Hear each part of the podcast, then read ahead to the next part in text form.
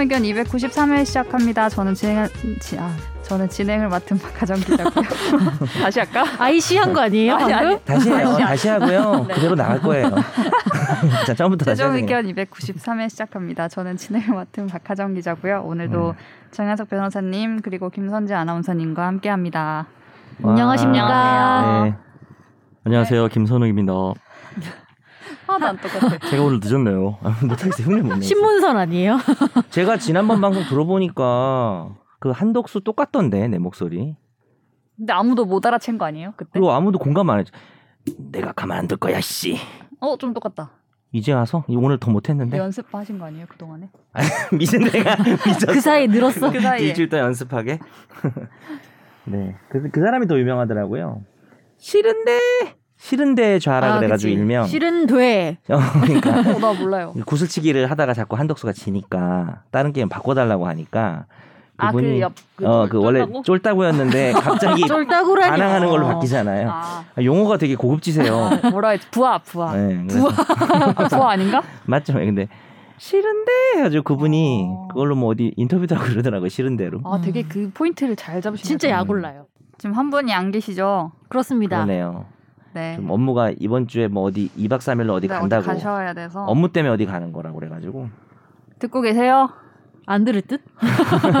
앞에 좀 듣다가 자기 얘기 안 나와가지고 그냥 안 듣는 거 아니야. 뒤에 나올 줄 몰랐지.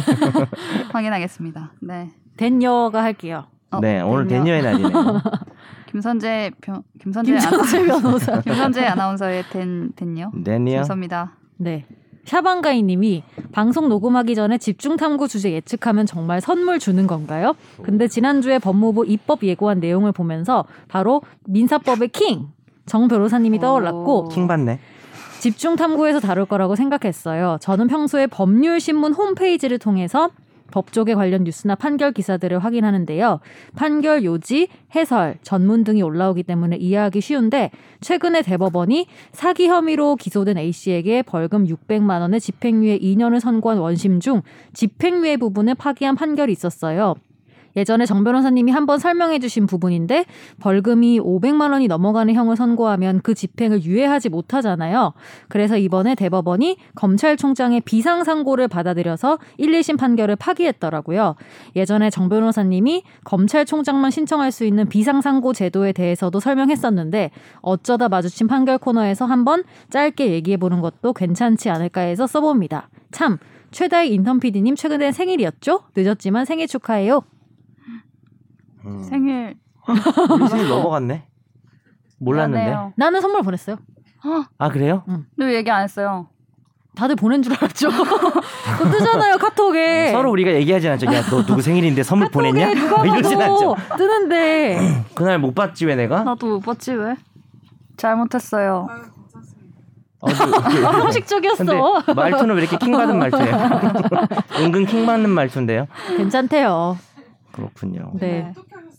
아 그래 어떻게 이분이- 아셨을까? 이분이 좀 뭐가 이분이 있는? 약간 관계자 같은 유미디어국 사람이라니까. 왜냐면 저번 댓글에 박하정 화이팅이라고 쓰셨었는데 보통 박하정 화이팅 이렇게 잘 안 쓰지 않아요? 근데요 샤방가이는 아, 박하 선배다. 아, 바- 아 그렇구나. 최다이 오기 훨씬 전부터 되게 오래되신 분이에요 이분. 거의- 유미디어 사람이라니까요. 그러네. 법률 신문을 보신다. 법률신문 잘안 유미디어- 보지 않아요? 맞아요. 저도 아니, 그 얘기를 하려고 그랬어요. 유미디어 사무실에 네. 법률 신문 틀어놓은 사람 확인해 보세요. 법률신문 아무도 안 보는 것 같은데. 다 조사해. 다 조사해 씨. 이분 안, 안 비슷했다. 음, 누구지? 가만 안 둘 거야. 다 조사해 씨. 씨를 꼭 붙여야 돼요 이분. 성대모사 할 때. 화가 나 있어 항상. 물론 이제 욕, 욕을 붙일 수는 없으니까 근데 씨도 많이 하세요. 근데 이분이 감동이네요. 이렇게 제 얘기를 많이 듣고 그다음에 그다음에 화정 기자 얘기 좀 법률 신문 잘 안 보거든요. 저희가 맞아. 지금 화재 판결 소개하기 좋아가지고 우리가 사실 많이 보고 있죠. 법률 음, 신문을. 법조인이 많이 보지 않아요? 법조인들의 법조인 어떤 최고의 신문이죠. 법조인들이 음. 보는. 근데 이 틀리셨다. 어쩌다 마주친 판결 코너에서 이번 주에 이거 할 것 같다고 지금 얘기하신 거 아니에요? 아, 그럼 하- 아 그러면 저희가 이거를 네. 싫은데 어 열받아. 싫은데? 어 열받아. 네. 이게 유튜브에 보면 각종 언어로 더빙한 게 나와요. 싫은데가 근데 태국말이 제일 열받고요. 성우가 그 뒤에 이걸 해야 되는데 제일 가장 킹 받는 말, 말투가 뭐냐 해서 사람 밑에 댓글 달았더라고요. 아, 너무 웃겨요. 이거 한번 찾아보세요. 네. 아, 자, 어쨌든 어 이분 좀 맞춰보고 싶어가지고 이렇게 한 것 같은데 관심 감사드립니다. 네. 근데 아닌 하지만 안 해서. 죄송합니다. 네. 네. 다음 댓글 읽을게요. 네. 소이리님이 한 주 놓쳐서 뒤늦게 들었는데 악플이 있었군요. 저는 딱딱하지 않게 법률 이야기 나누는 자리라 그게 너무 좋은데 괜한 악플 때문에 분위기 안 바뀌었으면 좋겠어요. 진지한 얘기가 좋으면 뉴스, 다큐를 보면 되는데 굳이 찾아와서 정성껏 악플 다는 분들 이해가 안 되네요. 악플 생기는 것도 인기 생겨서 그런 거라고 생각하고 상처받지 마시고 해달라는 분도 있는 반면에 그 10420706님께서는 아 네. 어, 공감을 살짝 하셨다고. 악플에 네. 네. 방송처럼 얼굴 보이는 게 아니어서 오디오 물리면은 잘 안 들리더라고요. 법에 관심 있어서 듣는 건데 중요한 얘기 할 때도 웃고 떠드는데 시작이나 끝날 때 사담은 좋지만 법률 얘기를 할 때는 진지하게 좀 해주셨으면 좋겠다라고 네. 쓰셨네요. 누구라고 알겠습니다. 쓰진 않았는데 이게 한 명 정도밖에 없는 것 같아가지고 법률 얘기할 때 자꾸 농담하는 사람 좀 주의를 해야 될 것 같아요. 네. 주의를 줍시다 내부적으로. 저 누군지 알거든요. 농담할 때마다 주의를 줄까요? 그러면? 그렇게 왜 눈빛이 무서워요, 저분은. 아니, 저는 근데 약간 이런 게 있는 것 같아요. 뒤에가 뒤에를 좋아하는 사람이 있고 앞에는 좋아하는 사람이 있는데 네. 뒤에가 조금 집중 탐구가 음, 약간 지루해질 수 있잖아요. 네네. 법이라는 게 하여튼 그냥 엄청 지루한 거거든요. 그래서 그렇죠. 중간에 한두 번씩은 제가 일부러 끼어들어서 근데 이제 막 되게 슬픈 사건 이런 건 하면 안 되지만 어 약간 그렇게 끼어들어서 했던 게 있는데 이렇게 생각하시는 분이 있다는 걸 좀 참고해야 될 것 같아요. 네, 참고하겠습니다. 네. 념할게요. 네. 네. 마지막으로 뱃살 마왕님 댓글만 읽을게요. 네. 화 안 낸 댓글도 많이 있었다고 하시고요. 아, 죄송해요. 제가 그렇게 얘기했죠. 사과하세요 얼른. 사- 이건 네. 진심으로 사과드립니다. 지금 네. 이 댓글도 지금 되게 어, 화 안 나고 되게 달아주셨는데. 네. 김 변호사님 맞아요. 안 오시긴 했는데 읽어는 드릴게요. 네. 어, 오징어 게임 같은 종류의 작품 많이 보셨을 텐데 실사로 제작된 작품 중에서는 오징어 어. 게임이 제일 낫긴 합니다. 그리고 저한테는 노래도 잘하시던데 주춘 주춘에 합류해서 골 때리는 그녀들에 나가 보셔도 좋을 것 같습니다. 주춘 주춘이 뭐예요? 뭐예요? 주시은 아나운서랑 네. 윤태진 아나운서를 이렇게 부르던데. 윤태진 어. 아나 주 주시은은 주시니까 근데 윤태진 주춘 아까 약간 남이춘이라 하잖아요, 그분을. 그 축구할 때 혹시 뭐 주춤 주춤 돼서 그런 거예요? 그거 아니지 않을까요? 옛날에 갑자기 삼- 한 20년 전에 아버지들이 냈던 개그가 생각나네요. 세상에서 가장 재미있는 춤은 엉거주 춤. 죄송합니다. 재미도 없고 감동도, 감동도 없고 없고. 지식도 없고 그땐 그랬지. 그렇대요. 넘어가시죠. 네. 네, 잘 죄송합니다. 읽었습니다. 네, 됐요. 됐요. 감사합니다. 네. 댓글과 관심. 또 이번 주에는 사연도 주셨어요. 정말? 네. 청사가 있어요? 청취자의 사연을 진단해 드립니다. 날로 네. 먹는 청사진.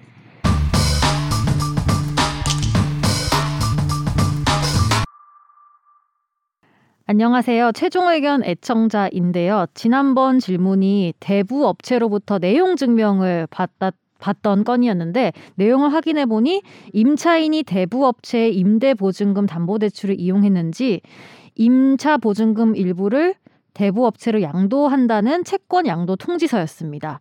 저는 혹여나 분실된 신분증으로 인한 불법 대출 같은 게 아니었을까 했는데요. 방송에서 얘기해 주신 내용 듣고 내용 증명서 확인 전에 안심이 되더라고요. 다만 채권 양도 관련 내용은 임대인인 저한테 아무 얘기가 없이 일방적으로 통보받아 조금 기분은 나빴습니다. 그런데 이 내용 증명서를 받기 이전에 저는 임차 계약 만료가 이번 12월 중순인데요. 임차인에게는 제가 직접 거주할 예정이라 계약 갱신 청구권을 하기 어려울 거라고 얘기했고 다만 계약 끝나자마자 급히 들어가서 살 필요는 없고 시기에 좀 여유가 있어서 2월 초에 이사해서 들어갈 예정이라서 현재 임차 계약을 내년 1월 말 경까지는 현행 계약으로 연장해 주겠다고 했습니다. 이런 내용은 문자로만 주고받고 계약서를 별도로 쓰진 않았는데요. 이런 일이 있고 난 후 채권 양도 통지서를 받게 된 겁니다. 질문은 이 경우에 원래 임대차 계약서에 명시된 12월 중순이 되면 대부업체가 임차인으로부터 양도받았다는 보증금을 지급해야 하는 것인지 궁금합니다. 그러면 제가 조금 손해보는 건 아닌가 싶어서요. 예를 들어서 5천만 원 보증금 계약인데 2천만 원을 원래 계약서에 있는 만료 날짜에 맞춰서 대부업체에 지급해야 한다면 한 달 남짓이긴 하지만 3천만 원 보증금을 가지게 되는 것이라 임차인과 대부업체 간 거래로 인해 제가 피해를 보는 것 같아서요. 원래 임차인과 대부업체 거래가 없었다면 연장한 계약 만료 시점인 1월 말경에 5천만 원을 돌려주면 되는 거니까요. 통지서에는 통지를 수령한 이후 임대인인 제가 임대차 계약 종료 시 양도된 보증금을 양수인 대부업체에게 직접 지급해 주시기 바랍니다 라고 쓰여 있네요. 계약서에는 임대차 계약 종료가 12월 중순이지만 합의한 거는 1월 중순인데 내 돈 내산으로 마련한 새 집에 바로 거주하려다가 자금 문제로 월세 계약을 해준 건데 이런 일이 생겨서 좀 당혹스럽습니다. 좋은 답변 기대하겠습니다. 네. 아우 저 이거 읽고 어, 네. 야 이제 소름 돋았어요. 왜요? 그 어벤져스에서 이 스파이더맨 얘가 가다가 버스에서 이렇게 촥털 서는 것처럼 왜죠? 이게 변호사 시험 기출 문제. 네. 와 소름. 이게 진짜 이게 이분이 그러니까 물론 변호사 시험이라는 게 실무에서 문제되는 거를 내긴 하지만 또 실무랑 다르잖아요. 실무는 되게 복잡하고 다양한 게 있어서. 근데 이게 너무나 제가 수업하는 내용하고 아 진짜요? 너무 그대로 일치해가지고 그럼 정답이 어. 뭔가요? 정답 알려드리겠습니다. 일단 너무 복잡하니까 우리들을 등장인물로 해서 한번 얘기를 해보면 네. 내가 내 집에 하정이가 들어와서 연석이 집에 어 내가 연석하니까 너무 이상해요. 그냥 할게. 어. 혁이 어때요? 혁이. 석인데 왜 혁이에요? 아, 참 사, 사연 보내신 분 저희가 이렇게 막 웃으면서 해서 좀 기분 나쁘실지 모르겠는데 미리 말씀드리면 결과가 좋아요. 아, 자, 제가 하정이를 어, 들여놓고 이제 네. 보증금 5천을 받은 거죠. 네. 그러면은 12월에 끝나면 하정이한테 줘야 될 돈이죠. 12월에 하정이는 임차인인 학생, 하정 학생, 나는 아저씨, 음. 연석 아저씨, 나에 대한 채권이 생깁니다. 근데 하정이가 예를 들어서 선재한테 뭐 빌린 돈이 있다든지 뭘 대부업체 이렇게 돼가지고 선재 대부 뭐 이래가지고 죄송 대부. 이 채권을. 어, 자기 재산이 별게 없으니까 이 채권 이 임대차 보증금 받은 채권을 이렇게 넘기는 경우가 있어요. 네. 그래서 죄송합니다. 말하다 보니까 지금 뭐 하는 아니, 너 지금 뭐 하는 더워가지고 네. 대부 네. 옷을 입고 옷을 있으니까 더워가지고. 이제 패딩을 되게 더운 걸 입고 오셔가지고 네. 그 그래서 이거를 양도를 하고 이제 하정이가 나한테 통지를 해요. 그래서 아저씨 끝나면 저 주지 말고 뭐 전부나 일부를 저 음. 사람 주세요. 근데 보통 이제 하정이가 통지를 해야 돼요. 왜냐하면 선재가 통지하면 내가 뭐라 그랬어요. 누구신데 음. 어. 달라 그러냐. 근데 보통 계약할 때 이렇게 대부업체 같이 무서운 애들은 자기한테 통지 권한을 위임하라고 해요. 음. 그래서 그것까지. 그렇죠. 그래서 이 통지는 문제가 없을 겁니다 아마 네. 하정이가 아마 이 학생 이 임차인이 위임을 했을 거예요. 그래서 통지를 딱 받으면 어떻게 해야 될까요? 나는 원래 끝나는 날 돈을 여기 줘야 돼요. 음. 뭐 저- 여기서 이제 5천 중에 2, 2천, 네. 2천. 그러니까 그쪽에서는 통지 그렇게 할 수밖에 없죠. 아 내가 들었다 하정이한테 너 12월에 끝난다며 시- 하정이가 음. 12월에 나 2천 원 나 줘야 돼라고 하면 줘야 되는 거 맞아요. 음. 근데 문제는 통지를 받은 시점이 엄청 중요하죠. 음. 예를 들어서 이게 실제 있었던 대법원 사건이에요. 어. 통지를 받기 전에 나랑 하정이랑 이 2년을 연장해 버린 거예요. 음. 네. 그 다음에 내가 통지를 받았어요. 저 대부업체는 올해 12월에 받을 걸 기대하지만 사실 이 사람 이제 2년 뒤에 나가기로 한 거잖아요. 음. 그렇죠. 그러면은 2년 뒤에 줘도 돼요. 그러니까 음. 이 어. 채무자인 이 임대인 아저씨가 채권자인 임차인에게 대항할 수 있는 사유. 그러니까 음. 얘가 2년으로 연장하고 갑자기 아저씨 보증금 주세요. 그러면 야 너 2년 뒤에 주면 되잖아. 그렇게 대항을 할 거 아니에요. 네. 그 사유가 채권 양수인이라고 할게요. 저 음. 대부업체를 채권 양수인이 양도했다는 통지를 받기 전에 있었냐 뒤에 있었냐로 다 구별하시면 됩니다. 음. 음, 이건 전이네요. 그렇죠. 이게 지금 증거도 없을까 걱정을 했는데 문자가 있어요. 음. 문자로- 계약서를 안 써도 돼요? 문자 있으면 되, 되나? 네, 됩니다. 충분히 음. 증거가 됩니다. 그래서 물론 입증을 뭐 잘하셔야 되는데 1월 말 결론은 이 임차인이 1월 말까지 살기로 했기 때문에 네. 대부업체는 지금 12월에 받을 걸 기대하고 있지만 1월 말에 2천은 대부업체, 음. 3천은 임차인한테 주시면 깔끔하게 해결이 됩니다. 거의 깔끔하다. 오. 네. 다행이다. 예. 그리고 이게 보증금 반환 채권이라 그러는데 대여금 채권 같은 것도 막 양도할 거 아니에요. 음. 대여금 채권도 예를 들어서 변제가 됐는데 어 내가 하정이한테 돈을 빌려놓고 안 갚어. 근데 채권이 양도됐다고 통지가 날아오면 그 사람한테 갚아야 되겠죠. 음. 근데 그 전에 내가 변제가 돼서 갚은 거예요. 그리고 이제 채권이 통지가 그 다음에 날아온 거. 이럴 수 음. 있잖아요. 내가 이 나의 원래 채권자한테 돈을 내줬다고요. 그럼 끝난 거지. 그럼 끝난 거지. 그치? 이런 식인 거죠. 어. 이렇게 단호하다고 갑자기. 그래서 결- 변호사 시험 아주 합격하겠구만. 아, 그러니까 쉽게 얘기하면 채권자, 채무자 그리고 양수인이 있을 때 채권자, 채무자 사이에 어떤 상황이 벌어졌을 때 채권 양도 통지 전에 벌어졌냐, 음. 통지 후에 벌어졌냐에 따라서 통지를 받고 내가 하정이한테 돈을 주면 안 되겠죠. 음. 어. 네, 그 그게 기준입니다. 그래서 그렇구나. 근데 여기서 좀 더 복잡하게 가면 대부업체가 둘이야. 이 채권을 양도받은 사람이 여러 명 있는 거야. 얘가 지금 돈이 궁하니까 네. 2중, 3중으로 양도한 거예요. 그럴 때는 통지를 먼저 한 사람이 이기는데 네. 그러겠죠 아마. 근데 확정일자를 가져서 통지를 해야 됩니다. 왜냐하면은 어려워. 확정일자가 없으면은 자기들끼리 나중에 사후적으로 우리 이거 3월 1일에 받은 건데 음. 그러니까 전화로 통지했다 이런 건 안 되고 음. 내용 증명 우편 같은 걸로 음. 그러니까 대부업체들끼리는 이제 뭐 아니면 그- 그러니까 산 사람들 채권을 산 사람들이 여러 명이면 이 실제로 많이 일어나는 일이에요. 음. 그 확정일자 해서 내용 증명 우편으로 당신 나한테 돈 주쇼라고 이걸 빨리 보내는 사람이 장땡이다. 뭐 음. 그런 얘기까지 좀 약간 신난 것 같죠. 변호사 시험 주제가 나와가지고. 네. 한번 하자니까요. 제가 얘기했잖아요. 어, 그렇죠. 변호사 우리가- 시험에는 대체 어떤, 어떤 게 문제가 나오나? 나오나?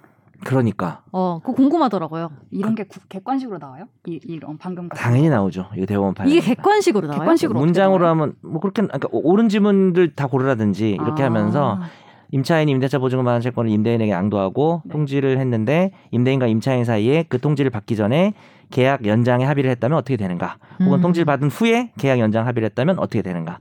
임대인은 양수인에게 돈을 원래 임대차 기간 만료 시에 줘야 하는가? 아니면 연장된 기간 후에 줘야 하는가? 빨리 얘기하면 이렇게 되는 거죠. 근데 이제 제가 변시 특집을 하면 이 변시랑 저는 상관없는 법 공부 안 하시는 분들이 재밌어 할 문제를 좀 가져오면은 음. 어. 재밌을 것 같아요. 주관식도 있어요? 주관 저 그, 아 그렇죠. 예, 당연히 있죠. 아, 객관식, 주관식이 나눠져 있어요? 어, 객관식이 있고 사례형이 있고 기록형이 있는데 아. 사례형은 자기가 이 문제를 처음부터 끝까지 써서 푸는 거고요. 음. 어. 기록형은 아직 변호사 아니지만 변호사 됐다는 전제하에 소장을 쓰는 거예요. 아, 연습 아. 같은 거구나. 완전 실무. 음. 점점 단계가 심화되는 거죠. 음. 그래서 다들 풀 준비 야, 해오세요. 예. 전- 공부해 공부해야 되나? 공부는 안, 하- 못하죠. 내가 이런 이런 감으로 하는 거지. 끝난 거지. 이런, 그렇지. 이런 그, 식으로. 그, 바로 그거지. 근데 거기 답변에 끝난 거지라고 쓸 수는 없잖아요. 그 근거를 써야 될 거 아니에요. 왜 그다음에 끝났는지. 대신 그렇게 썼을 때는 교수. 교수님 사랑합니다. 그런 거 써주시면은 하트 같은 거 하면 좀 점수 주지 않을까요? 제가 예전에 초1 때 조일 때. 초2 경험이 초2 있나 봐. 때 네. 시험을 인생 처음으로 시험을 본 거예요 학교에서 그러, 초등학교 1학년 때. 2학년 때 2학년 아, 때 요즘 1학년 때 안 보고 2, 3학년 때 보더라. 네, 그래서 2학년 때 시험을 봤는데 뭐 학교 근처에 문구점이 없으면 어떻게 될까요? 이렇게 나온 거예요. 문제가 좀 이상한데요.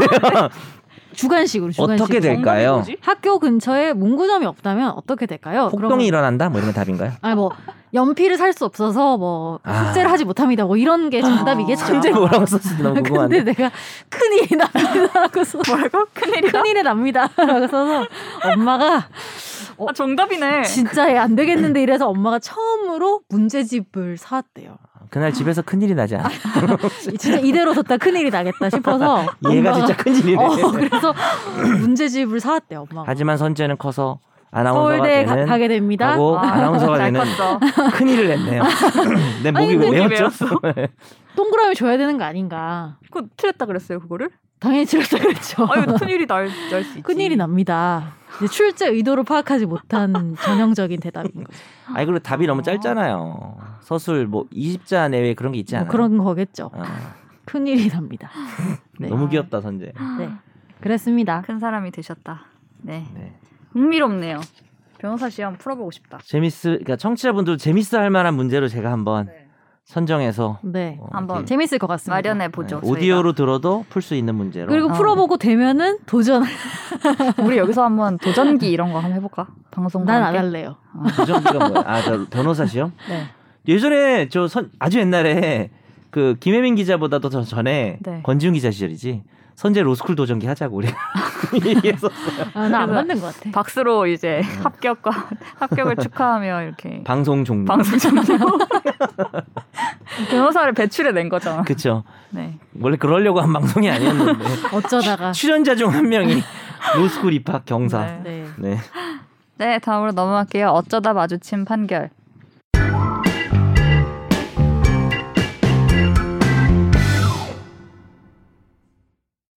A씨는 2019년 천안의 한 아파트 놀이터에서 의자에 앉아서 휴대전화로 통화를 하던 피해자 B씨의 등 뒤로 몰래 다가가 소변을 본 혐의로 재판에 넘겨졌습니다. 피해자 B씨는 조사 과정에서 놀이터에서 뒤에 있는 사람 그림자를 보았고 이후 머리에 뭔가 닿는 느낌이 들어서 만져봤지만 이상이 없다고 생각했는데 집에 가서 보니 옷과 머리카락이 젖어 있고 냄새를 맡아보니 소변 냄새가 나서 그 남자가 소변을 본 것이라고 생각돼 신고했고 짜증이 나고 더러워서 혐오감을 느꼈다는 취지로 진술했습니다. 이후 A 씨는 강제추행 혐의로 기소되는데 1심에서는 무죄가 선고됐고 항소심 역시 강제추행 혐의는 무죄로 판단했고 폭행 혐의에 대해서는 공소를 기각한다고 판단했습니다. 하지만 최근 대법원은 무죄를 선고한 원심을 파기하고 사건을 대전지법으로 돌려보냈습니다. 네. 또 별일이 다 있네요. 정말 더러운 놈이네요, 정말. 진짜 그러니까 사실 실제로 우리가 이런 일을 당했다고 생각해 보면 아 진짜 너무 불쾌하고 이게 강제 추행보다 과연 더 나은 일인가? 이런 음. 일을 당한 게 누가 뭐 내 몸을 만지고 도망갔어. 이거보다 더한 일일 수도 있다라는 게 뭐 죄명이 이제 문제긴 한데 그런 생각이 드네요. 근데 왜 갑자기 이 사람이 제가 뒷얘기를 좀 들어봤는데 아, 지인이래요. 음. 지- 아, 지인이고 사이라고요? 화나는 일이 있어서 가서 이렇게 분풀이를 한 거래요. 이게 음. 묻지마 범죄는 아니었던 걸로 저는 음. 들었습니다. 얘기를. 아. 둘이 뭐 다투고 뭐 이렇게 한 걸로 아는데 근데 1, 2심에서는 왜 무죄가 나왔어요? 사실 1, 2심에서 무죄가 나온 것도 저는 결론적으로는 강제추행이라고 생각해요. 근데 음. 이제 무죄가 나온 것도 논리를 생각해 보면 성적 수치심을 그러니까 느낄 만한 근데 뭐 음. 개인마다 뭐 그냥 이렇게 지나가다가 싹 스쳤는데 난 성적 수치심 느껴 이렇게 되게 아주 예민도가 다를 수는 있잖아요. 음. 난뭐 이런 것까진 괜찮아 할 수도 있고 그래서 일반인으로 보통 봅니다. 그 일반인은 사실 뭐 법관이 정할 수밖에 없는데 사회생활에서 우리나라 그냥 대한민국에 살면서 이런 일이 있으면 성적인 수치심을 느낀다. 어, 그러니까 우리가 보통 제일 쉬운 게 신체 부위를 만지거나 이런 게 가장 전형적인 강제추행이죠. 사실 몸이 닿지 않으면 강제추행이 안 된다는 게 일반적인 얘기였는데 예전에 최종 의견에서도 그 판결이 나왔을 때 막 다뤘었는데 좁은 엘리베이터 안에서 미성년자인 여학생이었고 그 하의를 내리고 막 다가간 거예요. 근데 닿지는 않았어. 근데 이 상황에 이런 여러 가지를 느꼈을 때 성적 수치심을 느꼈고 꼭 신체가 이렇게 닿아야 되냐 음. 물리적으로라고 하면서 처음으로 닿지 않았는데 음. 2015년으로 기억합니다. 제 기억에 강제추행이 인정된 음. 나름 그게 뭐- 벌써 6년 전이네요. 네네네. 오. 그래서 이제 아 이제 신체 꼭 달 필요는 없구나라는 이제 법리가 좀 행- 생성이 된 것 같고요. 근데 이거는 신체는 안 닿는데 오히려 그보다 더한 자신의 어떤 소변 배설물이죠. 이게 몸에 담고 또 배설물이 성기에서 나오는 거죠. 그리고 음. 이런 행위를 하려면은 뒤에 가서 노출을 했겠죠. 음. 그래서 여기서 포인트는 그건 것 같아요. 근데 이 여성이 이걸 당했을 때 몰랐다는 것이 아마 처음에 몰랐지. 아, 예, 1심에서는 그 당시에 성기를 봤다든지 이게 음. 오줌이라는 거라도 알았으면은 음. 그 상황이 한꺼번에 어, 인식이 되면서 소름 끼치면서 야 이런 씨 하면서 네. 이제 성적 수치심을 느꼈을 텐데 그럼 1심에서 바로 유죄 나오는 거예요? 그랬겠죠. 아. 그러니까 그, 그 점을 그 점을 이제 1심에서는 돌아와서 알게 됐으니까 행위 당시에 어떤 성적으로 이게 수치심은 아니고 음. 이런 더러운 어 땡땡 죽일 땡땡 뭐 다 좋은데 이 여성이 성적인 어떤 자기 결정권이 침해됐다고 보기엔 좀 어렵다. 음. 논리는 될 수 있다고 생각합니다. 저는 음. 1, 2심도 뭐 존중할 수는 있다고 생각을 하는데 어 다만 인식을 당시에 못했다는 잘못된 논리다. 왜냐하면 자고 있는 사람을 만지고 갔어요. 음. 당연히 아. 강제추행이죠. 음. 그러네. 그렇게 네. 그러니까 바로 그 점을 생각해 봐야죠. 그래서 음. 만졌냐 안 만졌냐 오줌이다 뭐 만, 어, 몸이 닿다 이거는 그다음 주제 2번이면 인식을 했냐는 따지면 안 돼요. 어, 음. 깨어나서 만약에 그 사실을 알게 됐다고 하면 어 그걸 아니면 뭐 제3자가 그걸 보고 고발을 했어요. 제3자 피해자 아닌 사람 고발하겠죠. 당해 처벌되거든요. 자는 사람을 만졌다. 그러면 이제 당시에 인식 못한 거에 대해서는 세- 그 강추형을 볼 수는 없는 거고 돌아와서도 그 장면을 상상해 보면 내 뒤에서 길에서 옷을 벗고 소변을 봤다면 뭐제 생각에는 성적 수치심 음. 느껴지지 않을까.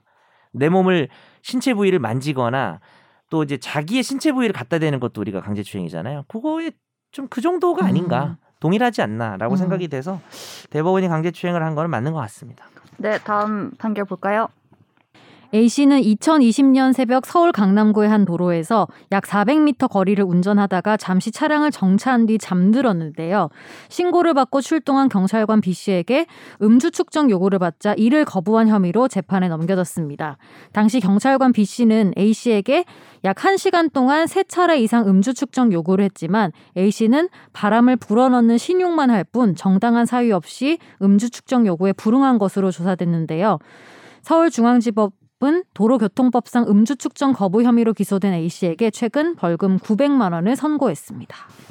음. 네, 이게 측정을 거부하면은 그 음주운전을 한 걸로 처벌이 되기 때문에 근데 이게 좀 약간 복잡했던 건 있어요. 간단히 설명하면 이분이 불긴 불었어요. 음. 근데 약간 약간 이런 식으로 부는 거죠. 약간 이렇게 약간 옆으로 부는 거 있죠. 열받게? 예, 킹받게 은근 킹받게 부는 것도 아닌 것도 중간에 이 쟁점이 하나 있었는데 삐 하고 채취. 어, 채취 이런 단어가 떴대요. 저도 사실 이 음주 측정기 잘 몰랐는데 안 해봤어요? 어 내가 하고 그 측정기 어떻게 작동하는지 보진 않죠. 소리 나는데 불면 아 정말요? 그랬던 것 같은데. 근데 나 진짜 측정한 지 너무 꽤 오래된 오래 것 불어야. 돼요. 생각보다. 0.9리터가 들어가야 되는데 공기가. 요즘 음주운전 조- 검사 저 도- 단속 안 하나요? 아니 저는 못 코로나 봤어, 이전에 한번 해봤는데 그냥 가다가 아. 세워 다 세워서 하는 거 있잖아요. 근데 네. 꽤 오래 불어야지 삐빅하면서 뭔가 소리가 나. 그쵸. 더더더더더더. 그치 그치. 그러면 정상 소리가 뭐야? 삐 이런 거예요? 잘은 기억 안 나는데 소리가 났어요. 그러면 비비 비정 비정상은 뭐예요? 혹시 안 걸려봤어요? 아니 그 그러니까 그거 아니고 종료되는 소리가 아. 나는 게 아, 정도세가 아닐까요? 나고 이제 보면 이제 뭐 빨간불, 파란불 이런 식으로 되나 보다. 그렇겠죠. 저도 사실 기계를 들여본 적은 없는데 이- 계속 그래서 채취 떴으니까 이제 피고인 입장에서는 아, 이 정도면 내가 분 거 아니냐라고 했는데 이게 떴다고 해가 해도 충분한 호흡을 불지 않으면은 이게 또저안 된대요 제대로 검사가 그래서 말 잘 듣자라는 의미에서 제가 어, 최근에 어. 아주 며칠 전에 있었던 한번 어, 가져와 봤습니다. 측정 거부 혐의로 벌금 900만 원이나 나오는구나. 네, 측정 거부는 이거는 네. 저 음주 알코올이 있는 걸로 판단을 해버립니다. 음. 그래서 어. 무조건 부셔야 됩니다. 음. 네. 다음으로 넘어가겠습니다. 집중 탐구.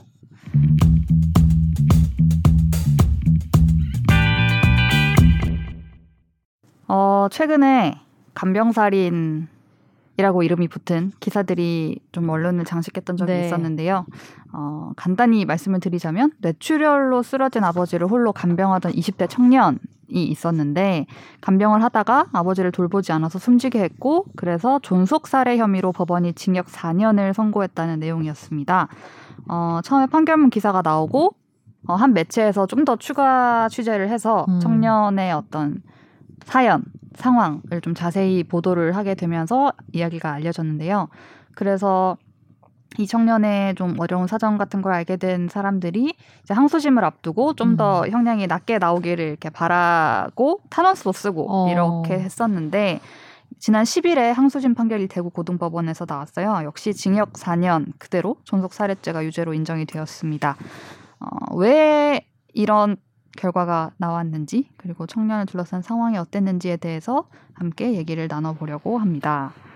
일단은 이 판결문 1심 판결이 나오고 나서 기사가 확 나왔고 이제 한 매체가 좀 자세히 보도를 했다고 했잖아요. 네. 그 자세히 보도된 부분을 제가 간단히 말씀드릴까요? 음. 먼저 네. 어, 이분이 서, 21살이고 그 매체에서 이름을 이제 가명으로 강도영 씨라고 이제 붙였어요.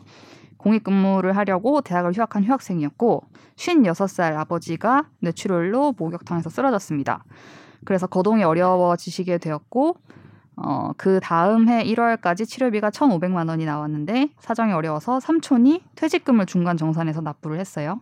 아버지가 요양병원으로 옮겨졌지만 이제 나이가 65세가 안 되셔서 요양급여 대상이 안 됐고 다른 번 돈이 없으니까 뭐 월세, 휴대전화, 인터넷, 가스 다 밀려서 끊겼습니다. 편의점 아르바이트를 시작했는데 강도영 씨가 근데 아버지를 어쨌든 돌봐야 되는 간병인이 있어야 되니까 아르바이트도 지속하기가 어려웠고 아버지가 요양병원에 있다가 호흡곤란으로 또 이제 치료를 하는 병원으로 이송이 되기도 했는데 그 치료비를 감당할 상황이 안 돼서 병원 측에 책임을 묻지 않겠다는 각서를 쓰고 퇴원을 했습니다. 그래서 아버지를 집으로 모셨고요.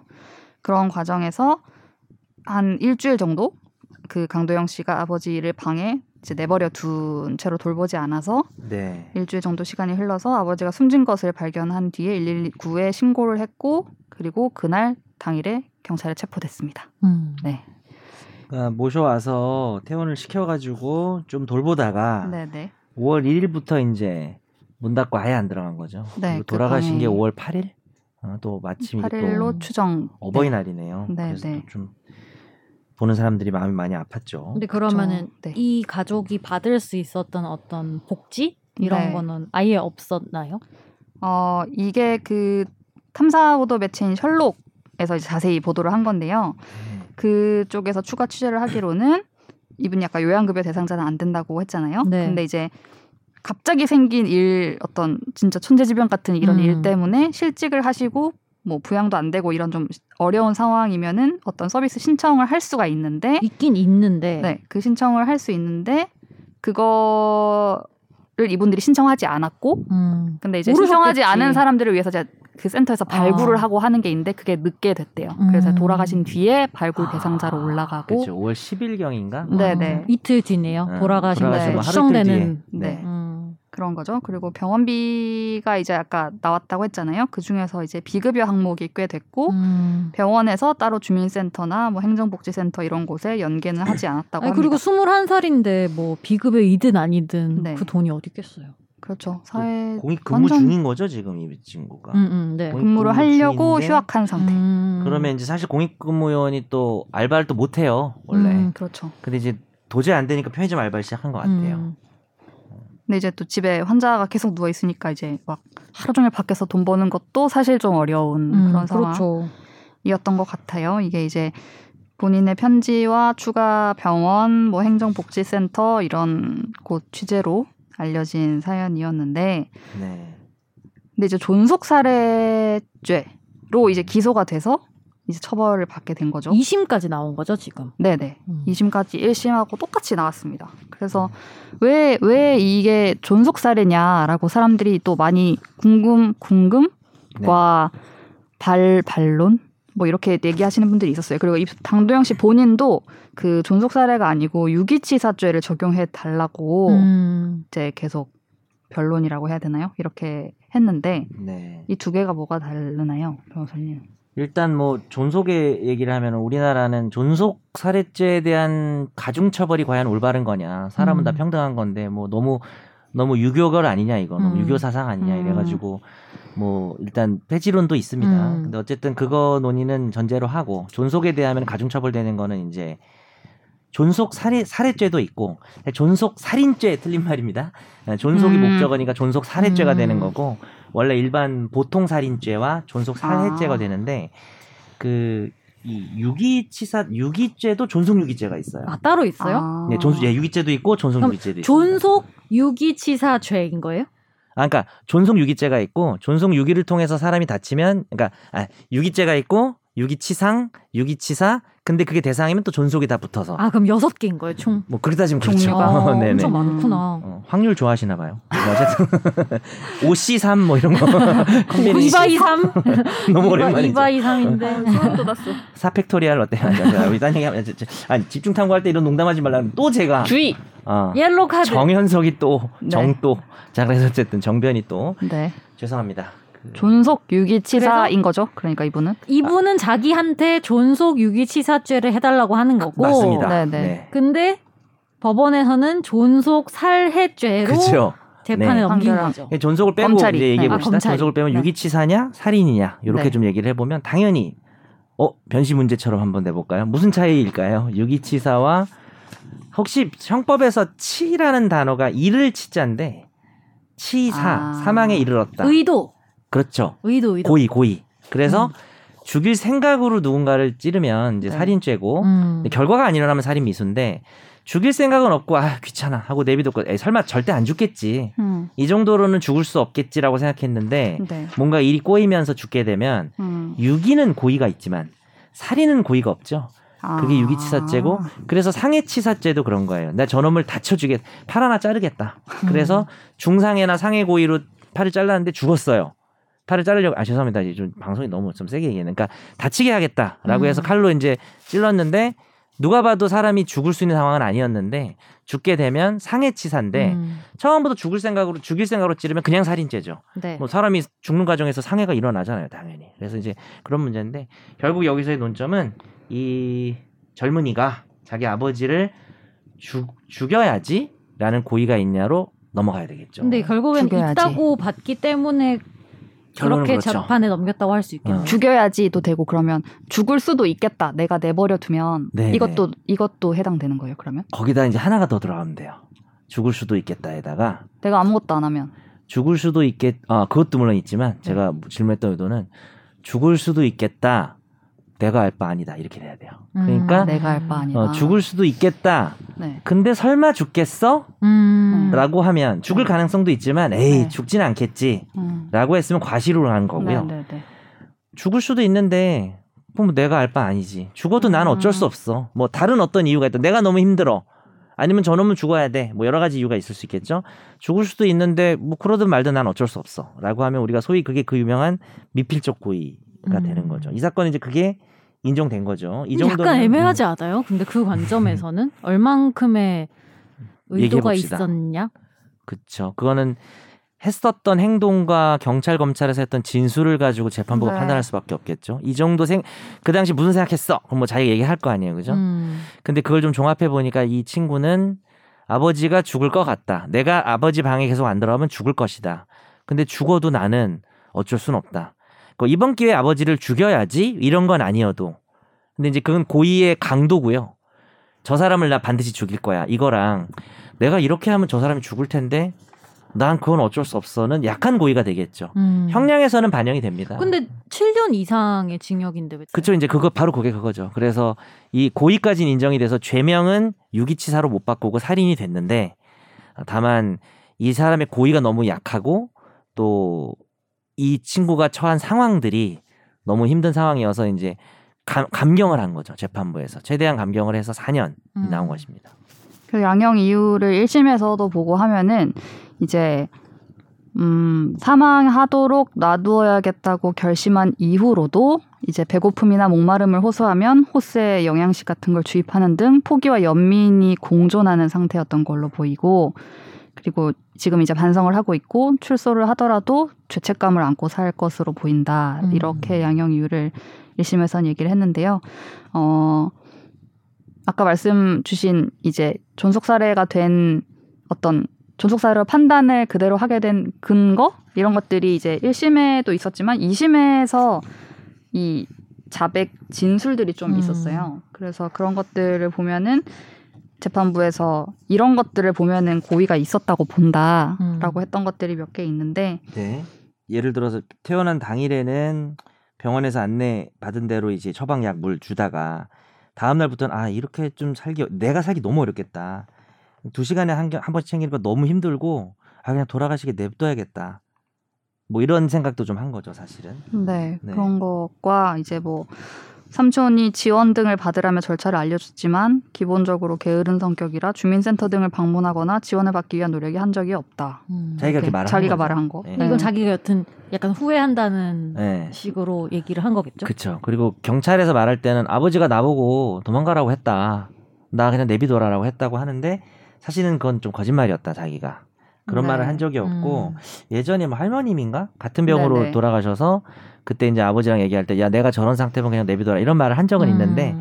이 사건이 벌어지고 나 그냥 죽을래 내비둬 물론 이제 사실 이 아버지가 그런 말을 했다고 해서 이 범죄가 없어지진 않아요. 음. 근데 또 양형에서 좀 더 고려가 됐겠죠. 아마 형량이 더 네네. 낮았을 겁니다. 이제 그런 얘기들이 좀 있었던 거죠. 음.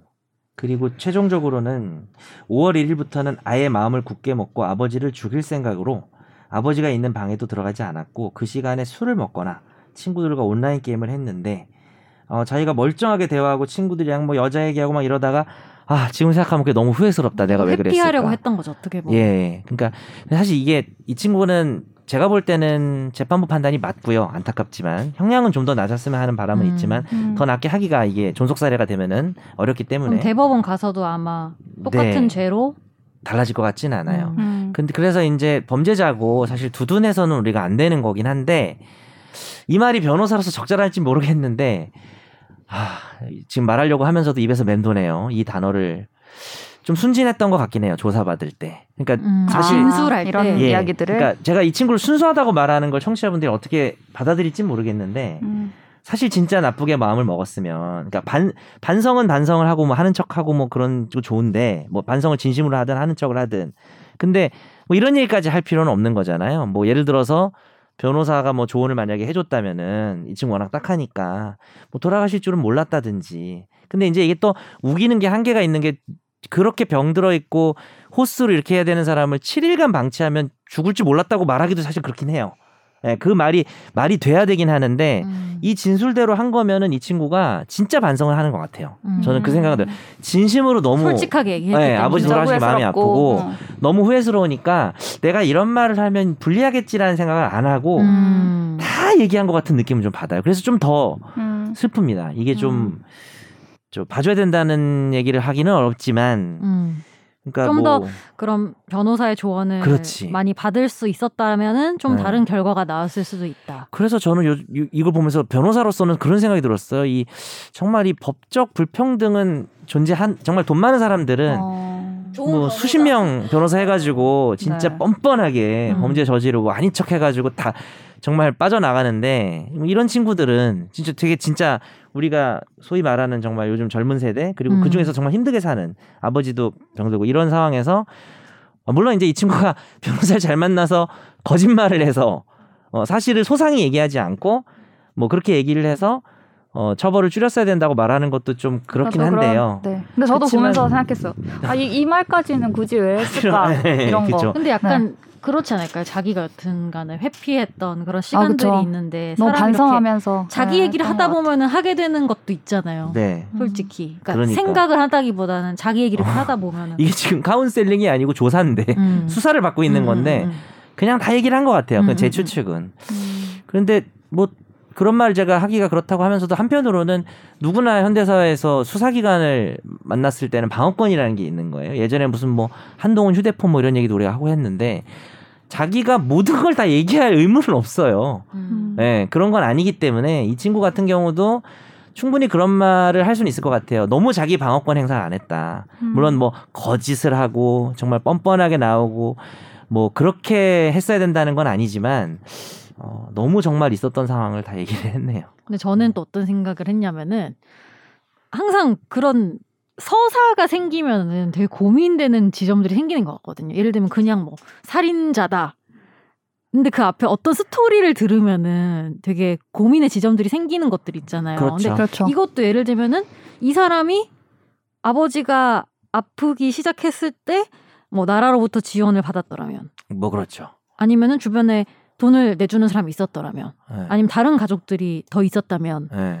뭐 이런 생각을 하게 되잖아요. 그러니까 이 상황에 이르기까지의 어떻게 보면은 21살 청년이 음. 뭔가의 도움을 받거나 더 나아질 수 있는 기회들이 이 수많은 시간 동안 단 한 번도 없었다라는 게 되게 이상하고 어떻게 보면 되게 사각지대인 거잖아. 이것도 아까 뭐 좀 늦게 결국엔 돌아가시고 나서 연락 받았다 이런 것도 있었지만 그러니까 이게 사람을 어떻게 보면은 범죄를 저지를 수밖에 없는 상황 물론 그 상황에 있다고 모두가 그렇진 않겠지만 한편으로는 안 그럴 수 있는 사람을 맞아요. 그렇게 만들게 되는 것도 없지 않은 것 같다는 생각이 들고 우리는 그런 봐야죠. 그런 부분도. 분명. 우리는 그런 얘기를 할 수가 있는 게 어쨌든 이 친구 처벌 받잖아요. 처벌 받으니까 저는 이 친구를 좀 동정하거나 이해하거나 이런 현실에 대해서 우리가 비판할 수 있는 거죠. 처벌 뭐 안 받게 해달라는 건 아니잖아요. 징역 4년인데. 그리고 참 방금 그 얘기 듣다 갑자기 나의 아저씨가 생각이 나네. 음. 거기서 이지은 아이유가 아, 뭐 완전히 늙은 할머니 모시한테 진짜 힘들게 사는 거예요. 근데 이성균이 코너링이 좋으시네요. 그래서 와가지고 아, 죄송합니다. 또 이거 진지한 얘기인데 전 이거 어쩔 수 없는 것 같은데요. 이렇게 하세요 빨리. 카드. 네, 빨리 할게요. 레드카드. 그 지원센터 같은 거 있어 알아봐 이렇게 다 아, 얘기를 맞아. 해줘요. 네, 그러니까 맞아, 맞아. 아이유가 너 왜 그거 신청 안 했어? 좀 상대방 좀 아, 할게요. 맞아, 맞아. 그랬더니 뭐라 그랬냐? 아무도 안 알려줘서요. 음. 뭐 이런 대사 있고 갑자기 생각이 나네. 이걸 듣고 음. 보니까. 근데 음. 제가 맞- 궁금했던 건데 그 판결문들을 보면은 피고인과 이 아들이 충분히 할 수 있었던 자기 의무를 하지 않았다고 아, 네, 그 얘기를 오늘 해야죠. 막 나오는데, 그러니까 해야 되는 걸 안 했다는 거잖아요, 이 친구가. 맞습니다. 근데 판결문을 또 보다 보면은 이 자기 의무자, 그러니까 아들이겠죠 이때는 그 해야 되는 걸 해야 되는 사람 음. 한테 어떤 고의가 있었냐 없었냐, 그러니까 사, 사, 사람이 죽을 살인, 살해, 의 고의가 있었냐 없었냐를 볼 때는 그 사람의 진술에만 따져 볼 것이 아니고 음. 그런 요구되는 자기 의무 뭘 해야 되는지랑 그걸 하기가 쉬운지 안 쉬운지 왜 안 하게 됐는지 이런 거를 종합적으로 따져봐야 된다라는 네. 법리가 있다고 네. 하면서 너무 이 아이에게 무거운 의무를 너 혼자 다 했어야 되는데 너 안 했잖아라고 한거 음. 아니냐라는 음. 얘기들이 있어서 네. 이거는 뭐- 이, 이 법리를 그렇게 해석하는 게 맞나요? 일단 궁금했어요. 어, 이 법리를 그렇게 해석하기는 뭐 개인적 결론부터만 좀 어려운 것 같고요. 음. 일단은 청취자분들이 자기 의무라는 말 자체가 좀 음, 어려우니까 네. 간단히 얘기를 하면 이게 지금 이 사건이 더 우리가 마음이 아픈 거는 아버지를 찌른 게 아니잖아요. 그러니까 그쵸. 지금 아까 얘기한 건 고의의 문제고 음. 고의까지는 그래 있다고 치는데 얘가 뭘 한 건 아니죠. 음. 얘가 아버지 죽인 게 아니잖아요. 네. 음. 우리가 시쳇말로 그냥 상식적으로. 네. 그런데 이제 자기 의무라 우리가 지난번에 저 안 온날 네. 착한 사마리아인 다루지 않았나요? 우리 최종학에서 안 했나? 계실 때 안에 아, 계실 때군요. 아, 제가 그냥 없다고 생각했나 봐요. 그 자리에서 좀 제가 존재감을 스스로 투명 인간처럼. 네. 그래서 착한 사마리아인 같은 경우랑 연결이 되는 건데 쉽게 말하면 길 가다가 등산길에 저기 누가 쓰러져서 동사하게 생겼어 겨울에. 음. 그 사람을 내가 도와주지 않아도 범죄가 안 돼요. 저 사람이 죽어도 물론 내가 도와줬으면 안 죽었을 거고 내가 안 도와줌으로써 죽었으니까 이것도 부작인데 이 사람이 그 등산객 사망에 대해서 이 등산객이 살인죄로 처벌받지 않는 이유는 자기 의무가 없기 때문이에요. 음. 그러니까 두 사람의 관계를 봐야죠. 네. 예를 들어서 예전에 실전 있던 대법원 사건 중에 어 혼자 엄마가 아마 이게 뭐 또 역시 이것도 사회환경의 문제긴 한데 가- 젖먹이를 키우면서 미혼모가 나 너무 힘들다. 그 젖을 안 준 거예요. 뭐 음, 음식을 안 준 거죠. 그래서 이제 그랬을 때이 살인죄가 되거든요. 음. 어, 이 어머니가 왜냐하면 어머니니까 애가 이렇게 안 내가 뭘 해야 될 일을 안 해주면 죽을 수 있고 다칠 수 있고 음. 자기 의무가 있는 관계에서는 그러니까 이 사건도 마찬가지입니다. 자기 아버지니까 그렇게 된 거예요. 음. 이게 아버지라는 게 두 번 작용한 게 살해죄에서는 형량이 높아지는 걸로 작용을 했고 그 다음에 부작위에 의해서 처벌이 될 때 이 친구면 괜찮아요. 음. 내 친구가 구축게 생겼는데 나보고 야 나 집에 아무도 없어 네가 나 좀 와서 전화해가지고 나 좀 나 안 하면 죽을 것 같아 그래 안 도와줘도 처벌이 안 돼요. 친구는. 그러니까 결국은 핵심은 자기 의무인데 자기 의무의 존재를 뭐 너무 이렇게 더 본 게 아닌가. 그러니까 반은 맞고 반은 틀린 얘기인데 과연 이 친구가 자신의 자기 의무가 그러니까 우리가 법에서 비난을 하려면 너넌너 아버지 죽인 거야라고 말하려면 그렇 네가 뭘 했어야지가 되는 거거든요 여기서는. 그렇죠. 했어야 되는데 안 했잖아. 어, 너 안 해서 죽인 거야. 네. 이게 부작위범이에요, 법에서. 음. 행위를 안 함으로써 행위를 한 것과 똑같다.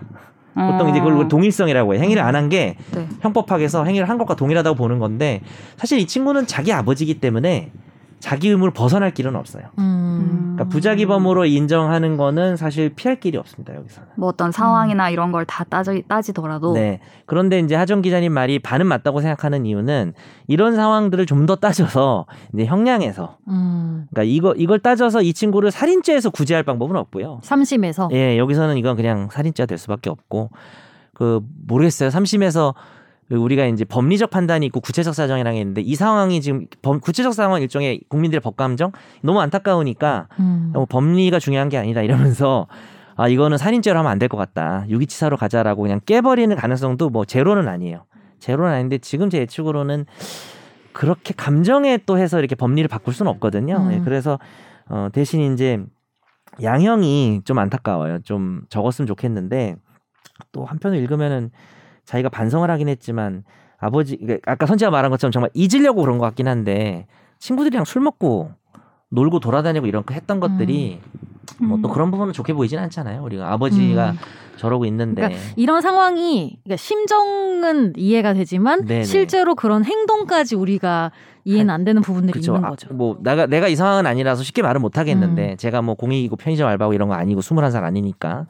근데 보통이면 그래도 뭐 알아보고 게을러서 안 알아봤던 것은 말이 안 되는 거거든요. 음. 알아보고 뭔가 뭐 구청을 가보든 한 뭐가 나왔을 거예요 방법이. 근데 그것도 안 한 거잖아요.